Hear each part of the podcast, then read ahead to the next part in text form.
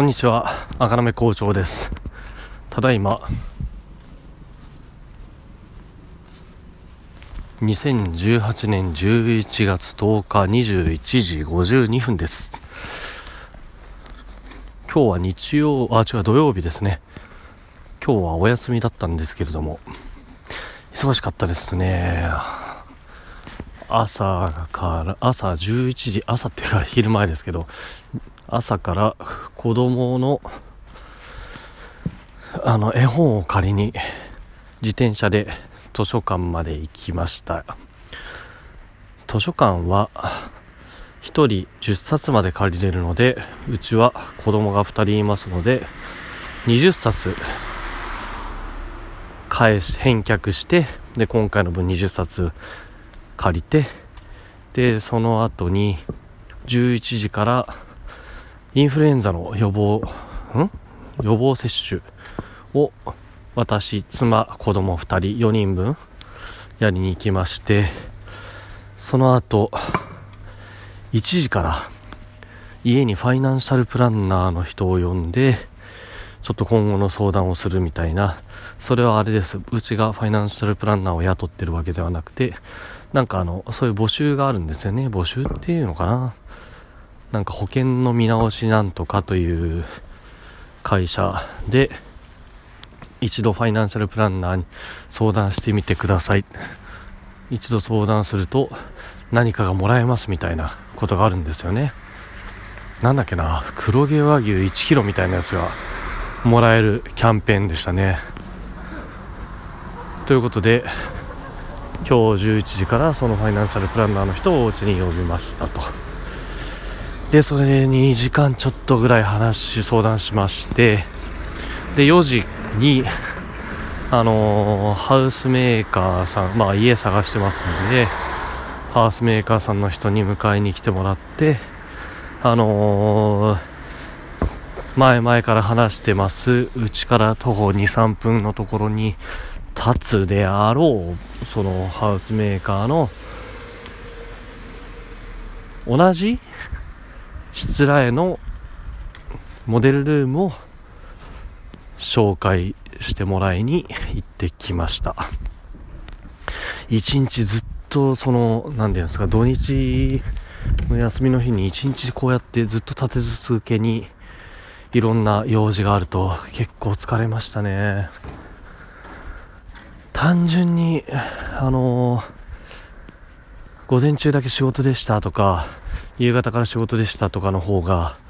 まあいいですよ。やっぱり仕事っていうのは慣れてますからね。あそれに比べて今日はだから、あの、まずね、細かい話ですけど、図書館っていうのは、ちょっと妻が大体仕切ってるんで、はっきり覚えてないですが、2週間借りてるんですかね。10冊10冊借りて20冊。で、うちは1人目の時から寝る前に、絵本を3冊読んで寝るっていうことにしてるんですね。まあ絵本でも本でもですけど、まあ絵本じゃないと3冊なんて読み切れないですよね。うん。で、長男は3冊ずっと毎日読んで、読み聞かせてますけど、次男の方はまだまだというか2歳なんで本当はもっと読んであげたいんですけど、長男の3冊読んで次男の3冊読むっていうわけにもいかないので、僕が帰ってきている日には、僕が次男の方の相手をするわけですね。出すね。いや、妻が相手をする時もあり出す。だから次男の方には3冊っていうのは決まってはないですが、長男の3冊読んでる間に、まあ、次男の方が読みたい本をずっと読み聞かせてるっていう感じですね。うん。意外と大変ですね。3、1日3冊読み聞かせるっていうのは。まあ、本読むの嫌いじゃないので、あの、全然、読むのは苦じゃないんですけど、疲れて眠い時とかは、途中でもう目がもうパチパチなりながらっていうこともありますよね。うん。で、11時からの何でしたっけ？あ予防接種は長男がビビりまくっちゃって。今までそんなに、なんだろうな、自我が強くなかったのか、去年とかまでは別に怖くなかったんでしょうけど、僕、妻、次男の順番でやったんですけど、全然痛くはなかったんですけどね。長男も大丈夫だよって言ってたんですけど、もうビビっちゃってね、もう、大暴れ、もう怖い、怖い、もうやんない、やんないっていう感じで、まあ、もともと性格的には、あのー、なんて言うんですかね、物おじしない性格ではないので、まあ、昔からそうなっててもおかしくないんで、別にびっくりはしませんけど、ただ、あんなに暴れてる、あのー、子供を久しぶりに見ましたね。自分の子供ながら、笑っちゃいましたね。はあ、で、無事それをやって、1時間のそのファイナンシャルプランナーっていうのは、まあ、あのー、保険会社のキャンペーン的なものなんで、あれですが、やっぱり今、家を探してたりするので住宅ローンの話だったりとかあとは次男の学資保険的なものっていうのはまだ入れてなかったのとあとそれに何に入ったらいいのかとかそういう相談をしました。あのー、そこではっと気づいたのが見直ししててがん保険とか医療保険とかそういうのに全く加入してなかったんですね僕は。生命保険は、ね、2つ入っててもともと昔から入ってる生命保険とあとは長男の学資保険的に使える16歳か18歳の時にはある程度まとまったお金になってその途中でも下ろせるし入れたお金の分以上にはお金が貯まりますよっていうような保険に入ってたので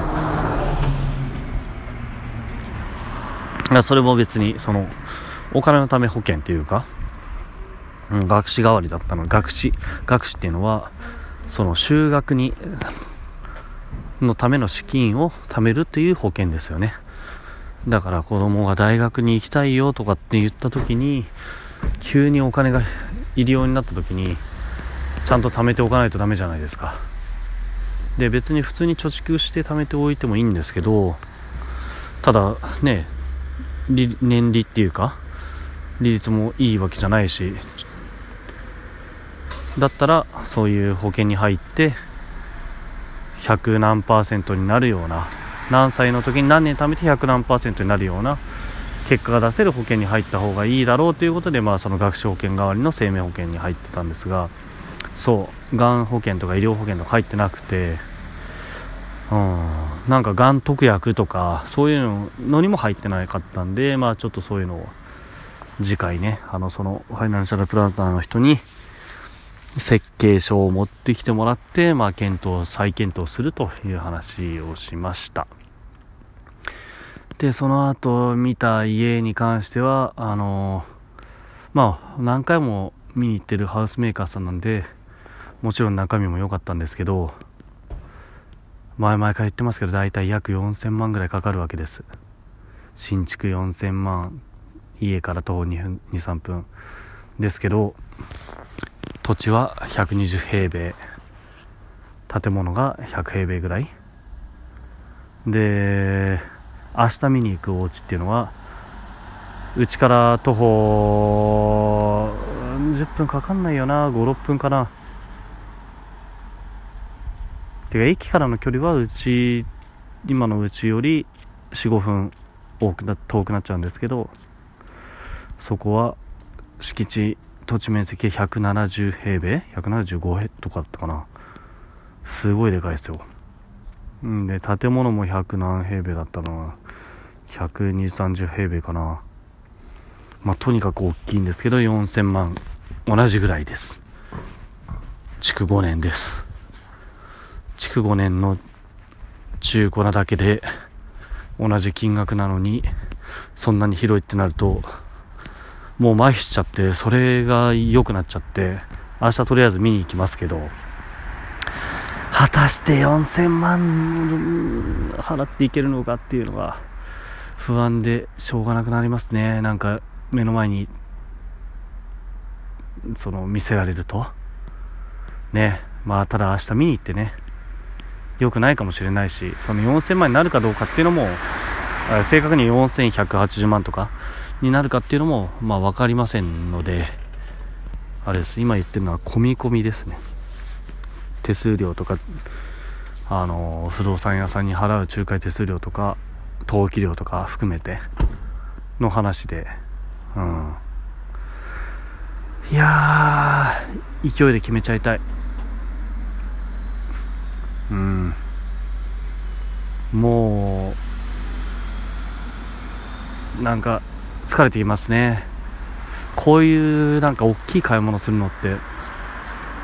そのタイミングもあるんでしょうけど結構自分たちの疲労とか